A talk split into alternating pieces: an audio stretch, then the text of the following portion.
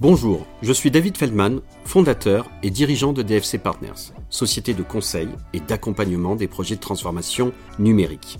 Avec Human and Digital Angels, nous vous proposons de décrypter ensemble quels sont les facteurs de réussite de ces projets. Nous rencontrerons des directeurs des systèmes d'information, des consultants, des indépendants, des coachs, des entrepreneurs, autant d'invités qui, au-delà de leur parcours, nous permettront de comprendre comment allier transformation numérique et efficience. Encore une fois, notre invité de ce matin démontre que l'on peut être un créatif, voire un artiste, dans le monde parfois très technique de l'IT. Il dit de lui que son moteur, c'est l'exploration de choses que les autres ne font pas. C'est sans aucun doute ce qui l'a amené à partir à l'étranger pour ses études à une époque où cela n'était pas commun. De formation universitaire, il est passé ensuite par Audencia, Subdeco et l'Université de Columbus, où il termine brillamment ses études avec un MBA. Il aime faire les choses par lui-même. Alors quand il se lance avec l'objectif d'optimiser la facture logicielle des entreprises, il crée sa propre solution, le bureau des licences. Voilà un sujet d'efficience qu'il me paraissait important de traiter dans notre podcast Human and Digital Angels. Je suis David Feldman, fondateur et dirigeant de DFC Partners. Vous écoutez Human and Digital Angels, le podcast qui décrypte ce qui fait la réussite des projets de transformation. Un podcast que vous pouvez retrouver sur toutes les plateformes de téléchargement et de streaming. Stéphane Feuillu, bonjour. Bonjour David. Ça va? Impeccable. La présentation, correcte Ah oui, oui, ça me convient bien, j'aime bien. C'est un bon résumé. Très bien, très bien. Stéphane, je suis très heureux de, te recevoir euh, ce matin pour parler de ce sujet qui est à la fois connu et pas toujours bien maîtrisé euh, de la gestion des licences euh, dans les entreprises. Alors les licences, c'est large, la gestion des licences, c'est large. Il y a maintenant le SaaS, euh, donc tu vas nous expliquer tout ça. Tu vas donner aussi à nos auditeurs euh, sans doute quelques astuces pour euh, comprendre comment optimiser tout ça. C'est de tout cela dont on va parler ce matin, qui est un sujet, comme je le disais, d'efficience important hein, dans notre industrie de l'IT, et pour décrypter aussi ce qui fait la réussite des projets de transformation, puisque les licences en font partie intégrante. Question habituelle sur notre podcast Stéphane, Feuillu, qui es-tu? Ah, euh, qui je suis?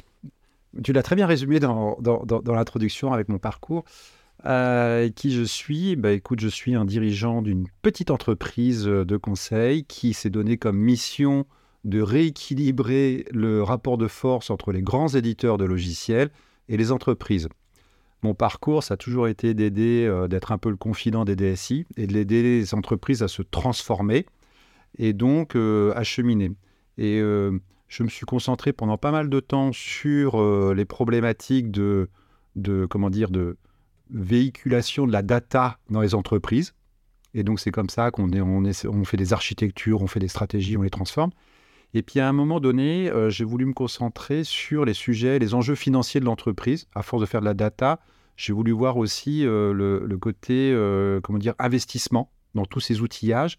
Et j'ai vu que cette partie achat, monopolisait beaucoup de budget, beaucoup de ressources, et finalement était assez, euh, euh, comment dire, peu euh, maîtrisé. Mmh ah, on est toujours concentré sur des applications qu'on doit mettre en place et on doit servir les métiers, mais finalement on fait ça peu importe le prix sur la partie logicielle.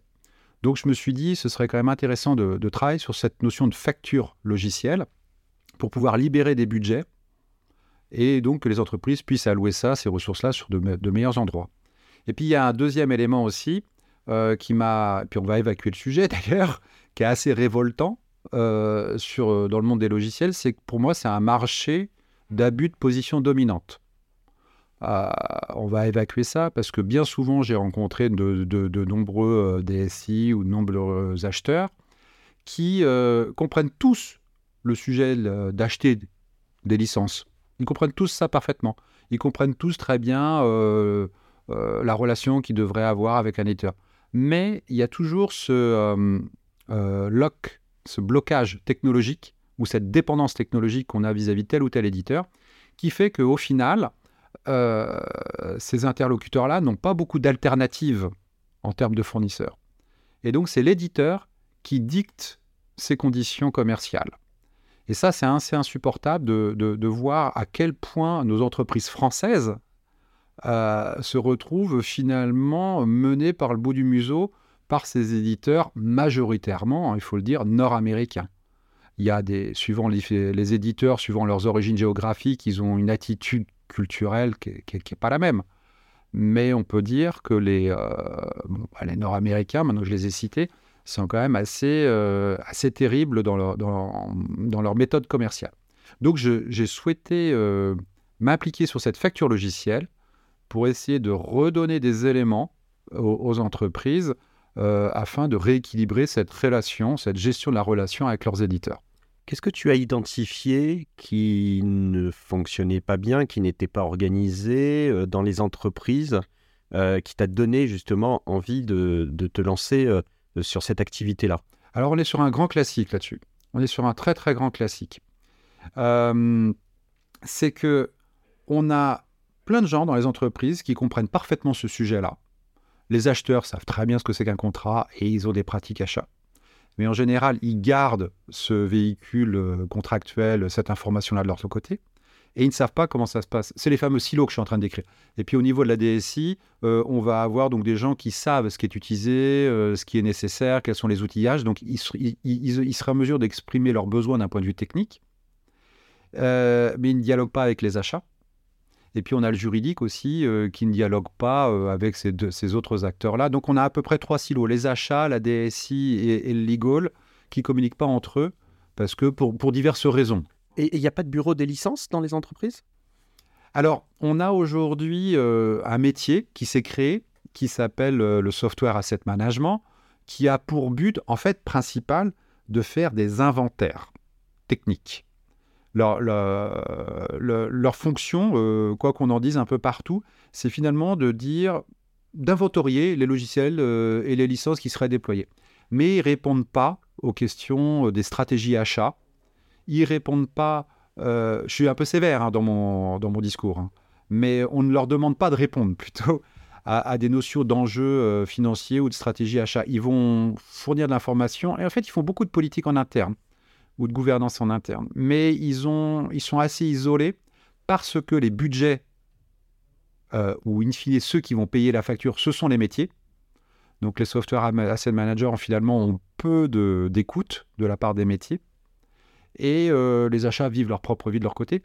En fait, ils ont un budget, euh, ils, ne payent pas la facture du contrat logiciel. Donc ils, sont, ils ont de l'info, mais ils sont peu écoutés. Du coup, c'est, enfin, ça interroge parce qu'on on sait qu'il y a beaucoup de gâchis. Euh, enfin, j'imagine, je te pose la question d'ailleurs, euh, à tous les niveaux.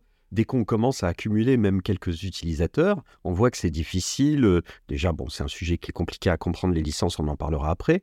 Mais en plus, bah, des fois, on a des licences qui vivent, l'utilisateur est plus là, ou il n'a pas besoin du même niveau de licence. Alors, je vais te donner un chiffre. Je vais te donner un chiffre, David. Tu vois, le... en moyenne, quand on commence à gratter, quand on veut faire un, état des lieux, où on veut savoir quel est le volume euh, du contrat qui est, payé mais qui n'est pas utilisé. On tombe à peu près systématiquement, si on gratte bien, on tombe sur 20%. C'est énorme, hein Oui, bien sûr. On tombe sur 20%. Euh, j'allais dire, on peut monter dans certains cas à 30, mais on monte sur 20 si on travaille bien l'expression de besoin, ce qui est Ça représente quoi, tu sais, 20% euh, dans une... 20% du contrat. Alors, c'est après en fonction de l'entreprise. Euh, ouais, on peut, faire des on peut faire des abacs hein, là-dessus. Hein, là, c'est un petit peu vachard, parce que comme ça, au pied levé, mais en résumé, si tu fais un contrat, si tu as, quelqu'un qui a un contrat, tiens, bah, je vais prendre un cas, c'est plus simple. Là, j'ai un contrat tout récent, là, euh, cette semaine, quelqu'un qui, avait, euh, qui paye 1,5 million euh, par an auprès de Microsoft en souscription. enfin, c'est ce qu'il pensait payer. Parce qu'en plus, comme il n'a pas cette visibilité, je lui ai appris en fait qu'il en était à 1,9 million. D'accord. Déjà, cette dérive budgétaire ou cette maîtrise du consommé, il, ça l'a un petit peu... Bousculé. Voilà, merci ça, l'a bousculé. Il avait du mal un peu à, l'admettre. C'est vrai. Ah oui, oui, il a du mal à accepter euh, rien que ce message-là, cette information-là. reviendra après. En plus, toi, tu le fais de manière avec un outil. Tu le fais de. Ah oui, oui, moi je le fais de manière complètement neutre. Parce que justement, d'ailleurs, si j'en suis. à- alors, la, la parenthèse, si je le fais avec un outil, c'est parce qu'à force d'apporter l'information auparavant, moi en personne, euh, euh, quand on apporte un- entre guillemets une mauvaise nouvelle, on a, voulu- on a tendance à vouloir tuer le messager. Donc, donc, du coup, j'ai fait un outil pour dire voilà, c'est ça ce que dit l'outil, pas moi. Je comprends bien ta démarche. On, on a la même actuellement sur le sujet des risques projets chez DFC Partners. Voilà. Amener l'objectivité euh, de la- l'information et surtout l'impartialité de l'information. moi, j'ai pas d'enjeu autour de ça. Oui. Tu ouvres les yeux sur une personne, mais parfois, quand tu Donc, donnes il est bou- l'information. Il est bousculé. Il est bousculé. Il digère l'info. Voilà, il digère l'info et puis ensuite, alors après, j'y vais graduellement parce qu'il me donne très peu d'informations au début. Et puis je lui dis, bon, votre volume de, de contrats non utilisés qui va être optimisé, c'est 10%. Je sais qu'on peut aller plus loin si on grade plus. Mais parfois, il ne faut pas donner des chiffres trop élevés. Mhm. Et, et- et là, la réaction des gens, quand ils voient ça, 10%, 15%, alors, c'est- ils ne savent pas trop comment gérer avec cette, euh, ce chiffre-là, parce que s'ils vont annoncer ça au DAF ou s'ils vont annoncer ça à d'autres personnes, on va leur dire, bon, bah, tu me fais l'optimisation, et puis on attend le même résultat les années d'après qui suivent, etc. Donc, euh, c'est une information, il faut, elle, elle est délicate à, comment dire, à, à communiquer. Et puis surtout, euh, quand on a cette information, déjà, on a ouvert les yeux, on voit s'il y a un potentiel, mais après, c'est comment on fait pour obtenir le gain. L'exécution, parce que faire un audit, euh, un état des lieux, proposer des plans d'action, mais après, il faut exécuter les plans d'action et aller chercher l'économie. Et là, on rentre dans le dur. Mhm. Là, on rentre dans le dur. Et là, il y a une grande différence euh, par rapport aux missions projets classiques que, que tu peux connaître dans le monde du conseil. C'est que euh, bien souvent, on a une mission qui est compartimentée sur deux mois, trois mois. Euh, avec le- les contrats logiciels, on est sur un autre cycle de vie. On est sur du conseil, on est sur du service, on apporte la même chose. Mais le service, il est étalé en fait sur, euh, il est étalé sur un état des lieux au début. Il y a un potentiel, il faut travailler. Et puis ensuite, on s'aperçoit que les plans d'action sont longs à, à- à mener, Mhm. mais qu'on a intérêt à surveiller le budget, on a intérêt à, faire les, les- les actions au fil de l'eau quand les ressources vont être disponibles. Et, et petit, à petit, en fait, euh, on, travaille sur la durée du contrat. Les contrats, ils sont souvent de trois ans. Et en fait, il faut venir ponctuellement, par périodicité, agir sur le contrat, faire des plans de nettoyage, une fois par trimestre. Le bon cadencement, c'est de faire un plan de nettoyage compartimenté sur un trimestre. D'accord. Alors, restons sur la partie. Oui, pardon. euh, Non, non, non, je- Ah, le gain, tu voulais savoir le gain en kilo-euros, pardon, que Non, je avoir non, je voulais pas savoir le gain. Je voulais justement, tu l'as donné euh, je- en, en- en valeur, ce que ça pouvait donner, le, le- le nombre, le, le pourcentage. Il y a 20% des licences qui sont qui ne sont pas En utilisées. général, c'est ce que je, c'est ce qu'on trouve. Mais bon, donc, on euh, optimise sur un, sur un budget de 1,9 million, euh, on laissera nos auditeurs euh, faire le calcul, mais bon, c'est c'est- c'est- c'est quand même euh, extrêmement important. Quel est aujourd'hui euh, euh, ce- le, le nombre euh, d'entreprises, en tout cas, quel est le parce que les entreprises aujourd'hui font euh, ce travail euh, de constat, d'objectiva- d'objectivation, je crois que ça se dit comme ça, de, de- de- du nombre de licences utilisées, pas utilisées. Est-ce qu'il y a une véritable appétence sur le sujet aujourd'hui? Alors, euh, ils le font tous bien, c'est autre chose. Ah, une nuance importante. C'est à nouveau la distinction qu'il peut y avoir entre des gens qui sont professionnels, qui comprennent leur sujet, comme des achats aujourd'hui sont capables de faire des achats de contrats logiciels ou la DSI d'exprimer un besoin. C'est la différence entre des gens qui comprennent, qui sont bons, et les experts. Oui. C'est l'apport de service. Où on fait ça full time, en permanence, et ça se joue à des petites nuances, etc. Euh, donc, euh, ils le font typiquement, les, les entreprises que je rencontre. euh, euh, on fait un état des lieux. Typiquement, il y a le N-1 du DSI à qui on demande de temps en temps euh, de faire un peu de nettoyage sur la base. Euh, il va le faire sur quelques, quelques domaines. Au bout de combien de temps? C'est assez chronophage, ça le saoule. Ah, je la fais simple. hein. Et puis, il n'en connaît pas trop finalement l'impact financier. Et au final, ça, c'est quand les gens se sont mobilisés. Mais au final, ce qui se passe, c'est euh, c'est que les gens font l'effort une fois de temps en temps. Euh, ils doivent recommencer tout leur effort à chaque fois. Et c'est pas fiable. Et ils n'en connaissent pas les résultats. C'est assez frustrant. Et à un moment donné, il y a une sorte de réflexe assez naturel qui est de dire Bon, je nettoie plus. De toute façon, j'ai le budget, je le dépense, j'ai des nouveaux besoins, je rajoute des achats. Et ça, c'est un peu toute la force des éditeurs. ils réussissent à créer ce climat-là où c'est tellement compliqué de comprendre son contrat, c'est tellement compliqué de savoir ce qui est alloué, etc., qu'il euh, y a un épuisement du client face à... On lui fait croire qu'il a toutes les informations disponibles, qu'il y a des dashboards, qu'il y a des, euh, des, des, outils mis à disposition par l'éditeur pour qu'il gère mieux ses, son, son contrat il abandonne et il passe son bon de commande. Oui, tu as raison. Euh, il y a un épuisement et, quelle que soit la taille euh, d'ailleurs euh, des entreprises, hein, parce ah, que les, contrats sont effectivement incompréhensibles et on a tendance à déléguer ça. C'est à la fois, je vais être aussi un petit peu direct. Oui, oui. Pas. Je dirais que pour moi, chef d'entreprise, c'est à la fois pas stratégique. Oui. je veux que mes collaborateurs et collaboratrices disposent de l'ensemble des outils euh, les plus performants euh, pour euh, eux-mêmes être le plus performants possible. Et à la fois, c'est stratégique parce que je ne supporte pas de payer quelque chose que je n'utilise pas. Alors exact. Et tu vois, c'est pour ça que pour répondre un peu à, cette réaction, il y a des gens, ils, disent, bon, je dépense, je fais tourner mon business, je fais mon chiffre d'affaires, etc. Et puis finalement, je m'enlève des nœuds du cerveau. Et c'est un peu face à, en, ayant fait ce constat-là, que moi, je propose aux clients, tu vois, j'ai pris une position du coup pour apporter le service en disant, bah, écoutez, chiche, euh, euh, vous, vous, vous paierez que si vous voyez du résultat. D'accord, donc ton business model, c'est. Moi, j'ai, en, réaction par rapport à ça, je me suis positionné en pur success fee. Enfin, c'est pas mon souhait absolu, mais c'est une manière de dire réagissez, enfin, ne laissez pas tomber le sujet, quoi. Alors justement, donc, ok, ce constat, tu le fais. Donc, tu as dit euh, quand est-ce qu'on le fait pas de manière optimisée. Donc, toi, comment tu le fais aujourd'hui de manière optimisée ce constat? Alors, je le fais, euh, bah, il faut de la. Alors, moi je, moi, je pars du principe de deux choses. Un, face à des problèmes complexes, il faut de la méthode. Mmh Parce que face à des problèmes simples, on n'a pas besoin de méthode. Face à des problèmes complexes, on aura toujours les mêmes résultats, sauf si on a une méthode. Bon, première chose, donc, j'ai une méthodologie qui a été mise en place. Je n'ai pas, pas besoin de trop la décrire, mais elle est assez simple.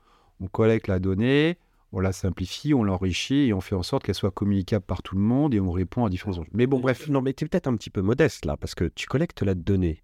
Euh, je, le vois, moi, sur un autre sujet chez DFC Partners. Faut-il encore que le client sache quelles données il doit collecter? Toi, tu sais quelles données il faut aller. Alors là, là, tu touches un point, un point fort. Euh, c'est, ça fait euh, plusieurs années que je travaille sur le modèle de données et sur les données à collecter. Et c'est vrai que le nerf de la guerre, et c'est là où j'allais y arriver, je disais, il y a la méthodologie, et la deuxième chose, c'est si on a la data, et si on sait faire parler la data, à ce moment-là, on reprend les choses en main. Et donc, mais c'est quelle data? Mais c'est ça. Quelle data euh, collecter? Oui, oui. Et euh, par, exemple, par, exemple, dans, le, dans, dans, notre euh, développement de notre outil de cadrage des risques projets, on a une matrice des facteurs de succès des projets. Rien que, cette rien que ces facteurs-là, qui sont souvent en fait des questions que l'on pose aux chefs de projet, nos clients nous disent, mais en fait, rien que ça, ça nous amène à nous poser des questions qu'on n'aurait jamais imaginées. Donc c'est aussi ta valeur ajoutée d'ores et déjà, c'est que tu sais où aller chercher, quelles questions poser et, quelles données récolter. Alors moi j'insiste aussi sur deux, sur, enfin pardon, j'ai aussi, euh, de, il y a une chose, c'est savoir quelle data il faut manipuler pour avoir une meilleure expression de besoin qu'on formulera au fournisseur mmh et qui derrière fera un devis adapté. Mmh si on n'est pas capable d'avoir cette data pour avoir cette belle expression de besoin qu'on aura challengé en plus en interne, en, en, en hein, bon, donc ça, c'est la, on dire, ça, c'est la, stratégie achat négo. Mais il y a un autre frein aussi que j'ai constaté. Avant de pouvoir euh, dérouler tout ce, tout ce cheminement-là, il y a aussi, mais il y a un vrai besoin pour les clients de, comment dire, de comprendre leur facture sur le budget en cours, non optimisé, et de pouvoir euh, expliquer, je veux dire, c'est la refacturation interne, de reventiler les coûts en interne en disant le département France, le département Italie, euh, le département Bruxelles consomme ça, ça, ça. Euh, Parce qu'ils n'ont pas la data non plus, en fait, c'est ça? Non, et puis on a quelqu'un, on a une personne en général qui est responsable de l'organisation à qui on a dit tu, tu pilotes ce contrat-là. Et puis après, on fera de la, la, on va reventiler les coûts en interne. et puis ils font un peu une tambouille à la Excel, hein, une fois par an. Ça lui prend à peu près 15 euh, jours, 20 jours, euh, homme à faire. Et puis après, il a tous les appels euh, des différents pays qui disent je comprends pas ma facture, j'ai payé, etc. Quelle est la clé de répartition Je comprends pas. Voilà. Et bon, et ben ce jeu-là, cette mécanique-là, ça fait un des nœuds au cerveau à la personne qui gère le contrat. Et moi, lorsque je dois lui parler, parce qu'il gère le contrat, il a les leviers, si je lui enlève pas ce nœud au cerveau, il ne sera pas disponible pour aller travailler sur l'optimisation de l'expression de besoin. nanana. Il a déjà ses clients internes à gérer, lui. Comme je l'ai dit en introduction, tu es un créatif, tu aimes bien faire les choses par toi-même, et donc là tu t'es dit il faut que j'aille, euh, il faut que je m'outille, mais euh, au lieu d'aller chercher un outil sur l'étagère, tu as développé ton propre outil, il s'appelle le bureau des licences. c'est ça ouais. Il s'appelle, je trouve bien entendu ce formidable. Ça fait tout, bien entendu, euh, référence au bureau des légendes, j'imagine, euh, la fameuse série sur euh, Quand il a fallu trouver un nom, c'était le moment où il y avait la série. la série. Et puis, et puis, il n'y a, pas que ça. C'est aussi, il fallait trouver un terme générique, c'est-à-dire que à, euh, à l'époque, à l'époque, j'étais à la SNCF Réseau. Il y avait 180, non, 100, pardon, 120, 120 éditeurs. On était deux personnes à devoir gérer et remettre tout ça en ordre. Et, euh, et l'idée, c'était de dire aux gens, quelle que soit votre question, hein, que ce soit l'acheteur, que ce soit l'IT, que ce soit le métier, etc., euh, on- vous aurez une réponse. Il y a le bureau des licences. Vous, voilà. Et vous, alors, on l'a appelé différemment, hein, Ouais.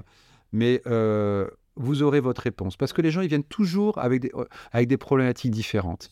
Non, mais je, je trouve ça génial, ça, ça, ça me fait, Mais c'était un point de contact unique et dire aux gens, vous posez plus de questions, vous avez un point de contact unique. Ça me fait penser à, des, à un sketch, tu vois, avec euh, le bureau, euh, Ah oui, mais c'est vraiment ça. bureau des licences. euh, Mais les gens, ils venaient comme ça avec leur dossier sous le papier, sous le coude, en disant, voilà, je voudrais, je voudrais investir un budget, est-ce que vous pouvez me peser financièrement? c'est vraiment quelque chose qu'il faut, qu'il faut mettre en place. euh, Ah oui, c'est nécessaire. hein. Euh, ton outil intervient dès la phase de constat? Ou après? Alors, l'outil, il, il est, euh, il est conçu pour, euh, il est conçu pour intervenir dès le début, enfin dès le constat. En fait, il est conçu pour répondre à, toutes les. Euh, Aujourd'hui, je suis extrêmement sollicité sur les contrats Microsoft. D'ailleurs, c'est un petit peu euh, le sujet sur lequel on concentre les exemples. Mais cet outil-là est aussi conçu pour faire l'audit de tous les contrats logiciels mais d'un point de vue plus audit achat, stratégie, négociation. On l'a poussé le principe très loin, on a poussé le curseur très loin sur la partie Office 365. Parce que c'est euh, bon, bah, les demandes sont, sont venues là-dessus. Puis tout le monde a ça, et, et bien souvent, c'est le premier contrat euh, de- des entreprises. C'est là où tout de suite, il y a des quick wins à faire. Quoi. Donc, euh, oui, le principe, il est très simple. si tu, tu me- donnes l'opportunité, c'est je demande aux, gens, gracieusement, je leur c'est une prestation gratuite, hein, je leur dis simplement laissez-moi brancher, donnez-moi juste un accès en mode lecture sur le tenant Microsoft. hein, euh, et à partir de là, on vous génère tout de suite le, chiffre, on vous donne le chiffre de euh, quelle est votre part de contrat que vous payez et qui ne sert à rien. Mais ça, c'est extrêmement important. Il faut s'arrêter. euh, c'est pour ça que je pose des questions, non pas pour. Non, non, non, non, mais euh, euh, euh, ass- assurer euh, bah, directement le fait, mais la promotion de l'outil. Mais c'est ça que je trouve génial. C'est ça qui est important. Il faut bien le préciser à ceux qui nous écoutent. On n'est pas dans le déclaratif. Tu te branches, tu vas récupérer de la donnée de manière euh, automatique. Oui. euh, quasi automatique. Et, et, et c'est pas du déclaratif. Tu vas pas voir les gens en leur disant mais vous utilisez combien de licences là et euh, Ah, il y a zéro, il y a zéro effort hein, pour, euh, il y a zéro effort pour les clients. hein. Et c'est l'information, on l'a, euh, on l'a très vite. En fait, euh, oui, oui. Alors, euh, ça, c'est la phase constat. Très bien, donc tu constates. Et puis, lorsqu'on a préparé le podcast, très bon, on s'est parlé aussi de la phase euh, négociation. Ah oui, Donc, on arrive, on arrive à, à ce sujet qui, je pense, va intéresser euh, beaucoup de nos auditeurs et tu, euh, ou de ceux qui nous regarderont sur YouTube, d'ailleurs, je le dis au passage, en tout cas le résumé du podcast. Sur euh, la négociation, tu dis quand même, il y a une position dominante euh, de certains éditeurs et euh, les marges sont faibles. Donc, on va donner un exemple. Je vais donner une... Ah, tout de suite, j'ai envie. Ouais. Non, mais vas-y, donne un Ouais, exemple. parce que, en fait- je, voudrais. je- moi, c'est vrai, de base, je, de base, je vais dire, mais qu'est- qu'est-ce que tu peux faire alors de plus Alors, que ce qu'un client euh, va pouvoir faire avec un Microsoft? Alors voilà ce que vit justement là avec Microsoft. Ils sont dans l'actualité, ils sont pas mal. Euh, 2020 2022, ils ont augmenté leur liste de prix de 20% en moyenne sur Office 365. 2023, là au 1er avril, ils augmentent encore les tarifs de 10%.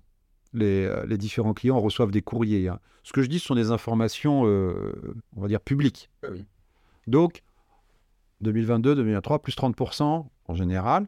On arrive à une renégociation où on est avec des produits historiquement qui s'appellent Office 65. On va avoir un commercial qui va avoir comme ambition de vendre la nouvelle famille de produits qui va être Microsoft 365, M365, qui inclut euh, hein, un truc. On se prend, c'est un bundle plus intéressant avec des trucs de sécurité. On prend plus 6-7%. Bon, grosso modo, si on se gère assez bien, sans trop d'avoir à optimiser tout toutes les choses, on sera content si on s'en sort avec plus 25%. C'est énorme. C'est colossal. D'ailleurs, si on veut euh, un deuxième, euh, une deuxième information, ce qui est intéressant, c'est ce que j'aime bien demander aux clients, c'est quelle est, comme KPI, quelle est la part du chiffre d'affaires de l'éditeur chez vous, il y a trois ans et aujourd'hui? Et quelle est la hausse de cette part de chiffre d'affaires chez vous? Est-ce que vous avez fait plus 25%, plus 40%, plus 60% Souvent, les gens, ils, me- ils- ils ne surveillent pas euh, cette, euh, cette oui. marge de progression. Et c'est là où c'est intéressant, parce que oui, les coûts augmentent avec le temps. Oui, les besoins ou les technologies, etc. Mais ce qui, est intéressant quand même euh, à surveiller, c'est la, la vitesse de progression de ce chiffre d'affaires, de cette empreinte dans l'entreprise. Et là, on peut vraiment voir des entreprises qui euh, gèrent, pilotent ce type d'achat par rapport à d'autres. C'est-à-dire qu'on va avoir des entreprises qui vont, les bons de la classe aujourd'hui font à peu près plus 25% en hausse, et les mauvais de la classe se prennent plus 60, plus 70. Waouh. Oui, oui, c'est- ça. hein, euh. Donc, donc le, le travail que je propose ou le service que je propose, il faut pas être dupe. Les gens vont... Enfin, s'ils réduisent leurs dépenses, ce serait fantastique, mais ils ont toujours des nouveaux besoins. Mais c'est de maîtriser ce dérapage. C'est de maîtriser, ou en tout cas de maîtriser la dépense. Maîtriser la dépense et de Ah, savoir ce qu'on achète. C'est d'éviter le dérapage et de maîtriser la dépense. Et donc, ne serait-ce que de se, se dire, mais finalement, la hausse de, de part de chiffre d'affaires de, de tel ou tel éditeur chez moi, elle est de combien? Bien souvent, ils n'ont pas cette visibilité-là non plus. Oui, et puis, franchement, il y a un autre sujet. Alors, bon, Alors, ap- après, on était sur les stratégies achats, mais rien que ça, bien sûr, mais ça veut dire que euh, ce qu'on dit, c'est euh, depuis tout à l'heure, c'est euh, savoir quelle donnée euh, capter, la bonne donnée, sui- et suivre le sujet. Et Oui. Suivre le sujet en sachant précisément, en ayant la hauteur que tu as, en disant attention, en fait, regardez, ça peut dé- dériver alors que vous n'avez pas besoin de l'utilisation de toutes ces, ces licences. Et il y a aussi un autre sujet qui, je pense, qui est difficile à, tracer. C'est en fait en quoi l'évolution de ces outils et donc l'évolution du coût de ces outils contribue à l'évolution de la performance de l'entreprise. Alors ça, c'est une bonne question. Est le, fameux ROI Alors, oui, mais alors ça, tu vois, cette, euh, en négociation, pour l'avoir dit, euh, est-ce que la valeur technologique, enfin, est-ce que la proposition euh, technique, technologique, compense la proposition financière qui est faite? Enfin, On est sur ce fameux ROI.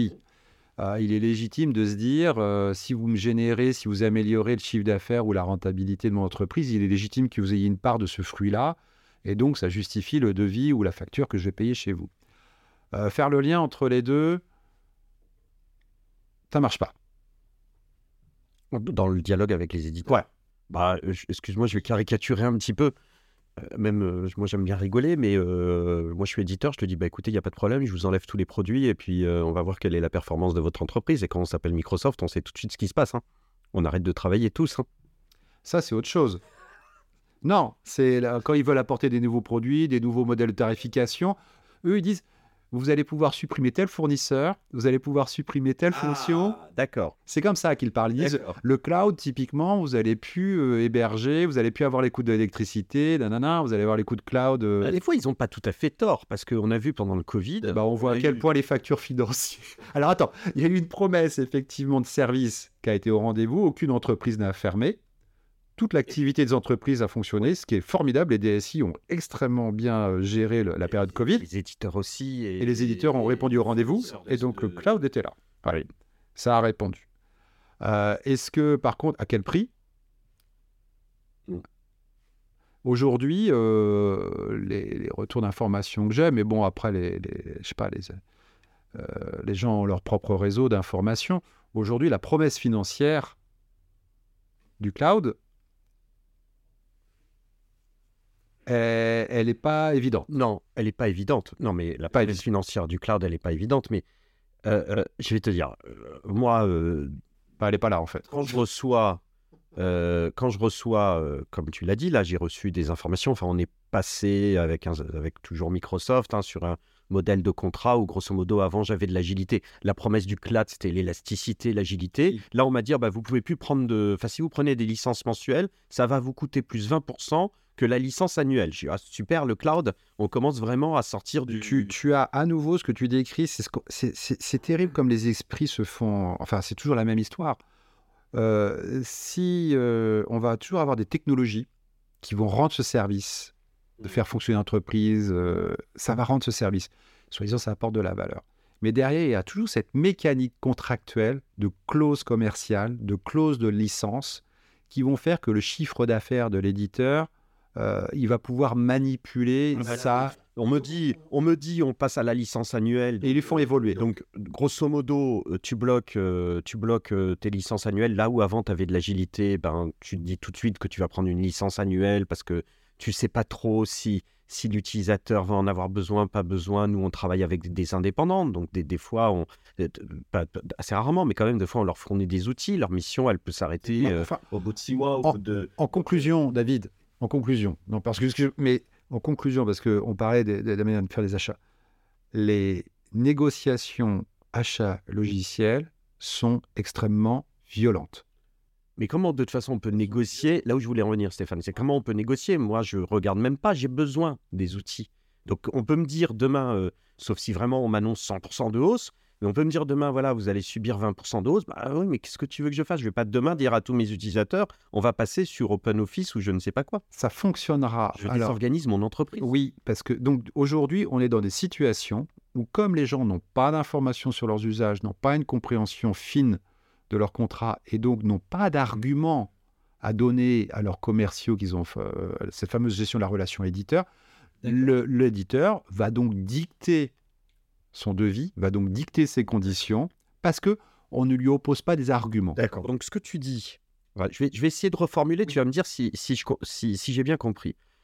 Grosso modo, l'éditeur euh, fait évoluer son business model, on est dépendant, on est dans une position euh, dominante euh, de certains éditeurs, on est dépendant, donc on n'a pas vraiment de marge de manœuvre là-dessus. Là où tu dis qu'il y a une marge de manœuvre, c'est je fais appel à Merci, qui est ta société d'ailleurs, on ne l'a pas dit euh, depuis le début, M-E-R-S-Y, c'est merci.fr ou .com? Merci.fr, je fais appel à Merci. Merci permet de reprendre la maîtrise sur ce que j'utilise vraiment, ce que j'utilise à moitié, ce que j'utilise pas du tout. Et ma marge de négociation avec l'éditeur, elle est sur ce sujet-là, pas sur euh, je suis pas d'accord euh, que vous fassiez évoluer vos coûts de 20%.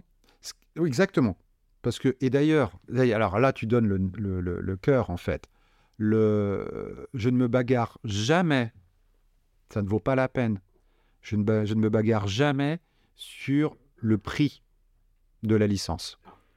Tous les acheteurs, tous les acteurs se concentrent tous leurs efforts en disant faites-moi un prix moins élevé, au prix unitaire. Et ils disent je m'engage sur deux ans ou je vous prends plus de volume, mais faites-moi un prix unitaire moins élevé.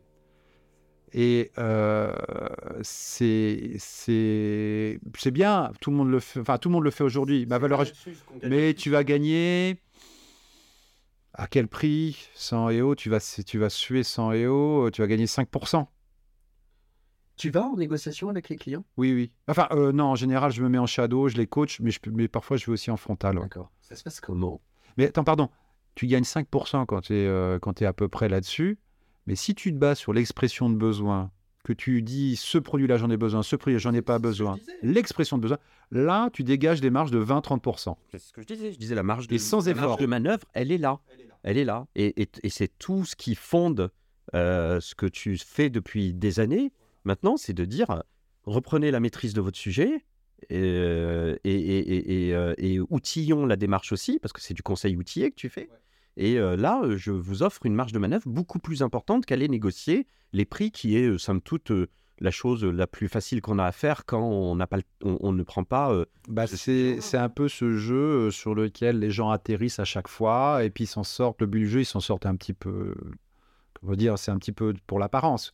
Mais le nerf de la guerre, c'est l'expression du besoin. le formuler, savoir on achète quoi. C'est là où ça, se- c'est, c'est- Ça vaut, c'est pour la pro- euh, euh, ça, je- ça vaut pour la proposition de valeur pour les éditeurs aussi, hein, parce que exactement. Et bah là ils sont challengés les là. éditeurs font un boulot formidable, mais c'est vrai que si moi demain on vient me voir, comme ce que je commence à lire sur internet en me disant que demain, euh, euh, grâce euh, à l'intelligence artificielle, quand j'aurai un Teams, je termine mon Teams, j'ai le compte rendu avec euh, la synthèse de ce qui s'est dit, avec les idées forces, les décisions, les actions quasiment déjà écrits et que j'ai juste à modifier un petit peu le truc, là je suis prêt à payer un petit peu plus cher, hein, parce que là ça m'intéresse, là en termes de productivité, c'est énorme. Oui. Donc je veux dire, il y a ça aussi hein, qui joue. Ah mais euh, prêt à payer à partir du moment. euh, Alors c'est là où après, c'est là où il y a un deuxième travail. Quand tu parles de ces technologies-là, ça c'est le deuxième travail. On a le premier, c'était ok les usages, la surveillance, l'expression du besoin. Le deuxième, c'est que pour réussir sa stratégie achat, il faut réussir à bâtir deux scénarios le bâton et la carotte. La carotte, c'est je vais adopter ces nouveaux produits, je vais suivre l'éditeur dans ses propositions de, de services qui vont m'apporter de la valeur pour l'entreprise. Tout le monde est heureux, ils vont augmenter leur chiffre d'affaires. Moi, de mon côté, je vais avoir des nouveaux produits et, et chouette, mon entreprise se modernise. Et le scénario bâton, c'est vous avez exagéré sur votre proposition financière. J'adore votre, promesse technologique, mais vous avez exagéré. Donc, bah, finalement, je vais réduire la voilure et je vais aller voir avec quelqu'un d'autre. Et ça, ce scénario bâton, ça suppose soit de, euh, on, va à différents degrés, soit de geler le déploiement euh, de l'éditeur dans l'entreprise, soit de le réduire et de faire un nouvel entrant. Ça, si on est crédible dans ce scénario-là, donc il faut en discuter avec les architectes, il faut en discuter un petit peu avec les métiers, il faut en discuter avec le DSI, il faut avoir un, un- euh, il faut aligner les acteurs en interne. Si on aligne, les- si on a pris le temps, et ça prend du temps de faire ces scénarios-là, si on a pris le temps et si on est crédible, là, on, on passe non plus de 20-30% euh, de gains potentiels, on passe à 40%, 50, Mhm. ouais, 40% à peu près. C'est un impact euh, super fort. On obtient beaucoup de concessions de la part de l'éditeur à ce moment-là. Ça se passe euh, bien les. Enfin, c'est- c'est quand on est en, en négociation avec un éditeur, il y a bien un moment où ça se tend un petit peu. euh, moi, je veux dire, de l'intérieur, là, moi, ça m'intéresse de savoir. J'ai jamais fait ça. Ça m'intéresse de savoir comment ça se passe. C'est très cordial. ça se fight un peu. C'est très violent. Ah oui? C'est très violent. Moi, je suis pas quelqu'un de cette nature-là. hein, je Ah ben viens- Non, je te connais bien. T'es pas quelqu'un. T'es un gentil. Mais c'est, euh, euh, disons que euh, il faut manœuvrer. euh, on a quand même une équipe face à soi de la part de l'éditeur. hein, c'est leur, c'est leur fonds de commerce. hein, ils ont des, des équipes, ils ont des dispositifs, ils, ils ont des antennes radio un peu Alors, partout. Ils sont nombreux. C'est important ce que tu dis. Excuse-moi, je me permets de t'interrompre parce que euh, euh, oui, c'est le métier de l'éditeur. Donc les équipes, elles arrivent, elles, elles, elles maîtrisent ça totalement. Si le client, il fait ça un peu, euh, Ce qui est en général le cas. hein. Il fait ça un petit peu de manière légère. euh, il se fait, il se fait passe- passez-moi l'expression, euh, il se fait laminer. hein. Oui, oui, en général, c'est le cas.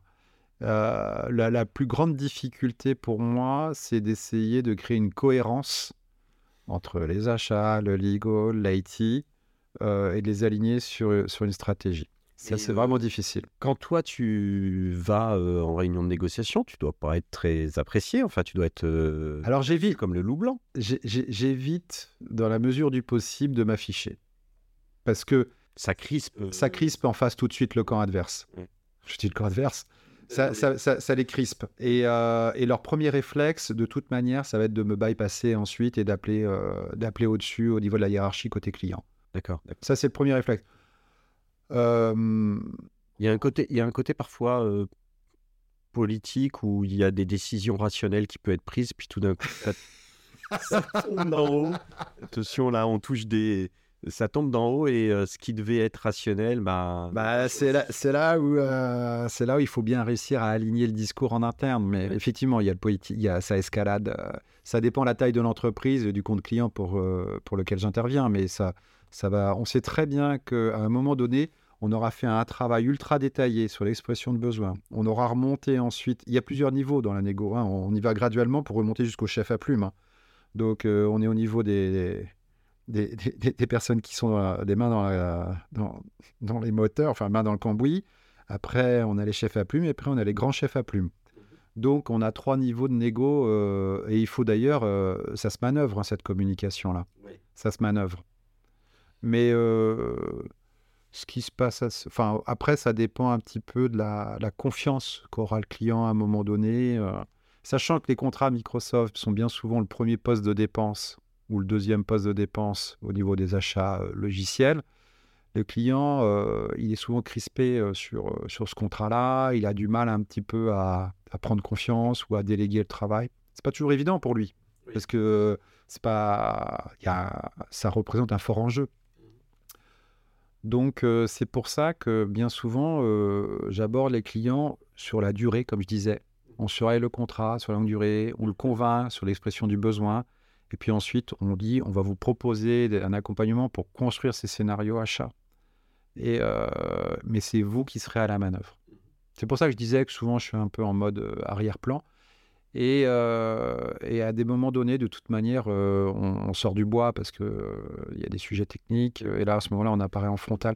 Mais on évite de le faire pour que la relation soit le plus, plus doux possible. Alors, pour terminer, Stéphane, tu as dit quelque chose d'important. C'est un travail au long cours. Oui. qu'il faut faire sur toute la durée de, du contrat, qui peut être de trois ans. Euh, ton outil aide euh, à faire cela. Euh, c'est quelque chose qui, c'est un outil qui est destiné à rester auprès des équipes pour les aider à récupérer de la donnée, à gérer cela? Complètement. C'est là pour cet outillage-là. à la base, c'était pour faire un état des lieux et savoir monter des, des stratégies. Et puis ensuite, c'est le client qui a souhaité que le maintien de, et la mise à jour en continu de ces informations-là, mieux piloter. Donc c'est quelque chose qui est basé euh, de manière empirique sur du retour client. Et euh, je crois que j'ai répondu à la question là. Oui, tu as répondu à la question. Euh, très bien. Écoute, je pense que ça serait intéressant. Moi, je lance un appel quand même hein, aux éditeurs qui écouteront ce, podcast de, venir aussi nous expliquer leur vision des choses et comment ça marche. Je trouve que ça serait très intéressant aussi d'avoir leur, leur, vision. J'allais après ça appeler ça un droit de réponse. C'est pas un droit de réponse. Hein. Je pense qu'on a, on est assez, on est, on est, on, est assez objectif là. Euh, bien entendu, on a, on vise euh, parmi les plus gros éditeurs du marché euh, qui font les négociations régulières dans les entreprises.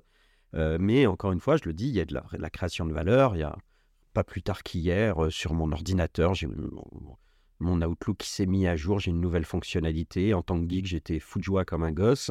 Bon voilà, donc euh, c'est la, création de valeur, il faut, il faut la financer aussi. Hein, voilà, faut pas euh, qu'on tombe dans des travers parfois qu'on a dans notre pays de ne pas reconnaître euh, la valeur des choses et de ne pas la payer à sa juste valeur pour aider justement ces entreprises eh bien, à développer des formidables technologies, sachant qu'on vit quand même une période qui, pour moi, est juste extraordinaire qui est que euh, on a une technologie qui est en train de rentrer dans le grand public et qui est, qui est, une évolution fondamentale avec euh, l'intelligence artificielle euh, générative, je crois que l'on dit. Enfin, et là, Microsoft promet des choses extrêmement importantes dans l'évolution d'Office 365, puisque Microsoft a versé 10 milliards de dollars à, à ChatGPT euh, pour euh, euh, investir et donc être le, un des, principaux partenaires. Donc là aussi, il y a des choses sans, aucun doute très intéressantes à attendre. Et j'aimerais bien écouter aussi les éditeurs là-dessus. Et pourquoi pas Microsoft. Donc je lance un appel. Tu viendras? Ah, bien volontiers. Hein. Bien volontiers. On fera le premier podcast à trois. Voilà. Le premier Human and Digital Angels à trois. merci beaucoup, Stéphane. Avec plaisir. Je ne me suis pas trompé, c'était passionnant. C'est un sujet qui peut paraître un petit peu technique, mais en fait, comme tu l'exprimes, et ça fait, je crois, plus de dix ans qu'on en parle ensemble, euh, bien, je pense que c'était très compréhensible. On voit bien qu'il y a des marges de manœuvre, mais qu'il y a un travail à effectuer pour aller chercher ces marges de manœuvre, qu'il n'y a pas de fatalité dans ce sujet-là. Donc j'invite tout le monde véritablement à réfléchir à ça. Toute l'année, on entend euh, euh, les directions des systèmes d'information, dire euh, il faut qu'on optimise, il faut qu'on fasse des, économies. Ben, il y a une marge d'économie euh, là-dessus, en tout cas d'optimisation, d'efficience, qui est le thème de, notre podcast. et donc, j'espère qu'on vous a à tous apporté des éléments d'information qui vont vous aider. En tout cas, vous pouvez contacter Stéphane Feuillu, dirigeant de la société Merci, créateur du bureau des licences. Stéphane, pour te, pour te contacter, une adresse email peut-être? Oui, Stéphane, classique, point feuillu, F-E-U-I-2-L-U, comme l'arbre, arrobase, et c'est le fameux merci, M-E-R-S-Y, .fr. .fr. Même chose pour le site internet, présence sur LinkedIn. On peut aussi te, te contacter euh, sur LinkedIn. Euh, et bientôt, et bientôt, allez, je me permets, bientôt en témoignage au CRIP aussi, en retour expérience utilisateur. J'ai été invité euh, fort élégamment. Quelle date? le mardi 20 juin. C'est le 20 juin, je crois que c'est un mardi. D'accord, le 20 juin. Donc on, on mettra dans, dans les posts LinkedIn. On, c'est une bonne idée. de te rejoindre, de te retrouver au CRIP euh, euh, le 20 juin. Merci à tous. Merci Stéphane. Excellente continuation. Euh, bon développement au bureau des licences. Sujet extrêmement important. on vous dit à bientôt. si vous, nous avez écouté jusque-là, c'est que vous avez été intéressé par ce podcast. Donc surtout, n'oubliez pas de le noter sur les plateformes de streaming. L'algorithme adore prendre ces datas pour euh, remonter euh, notre podcast euh, en espérant que les messages que nous portons soient le plus, soient soient le plus écoutés par la communauté IT la plus large. À bientôt, chers amis, et surtout, soyez exaltés.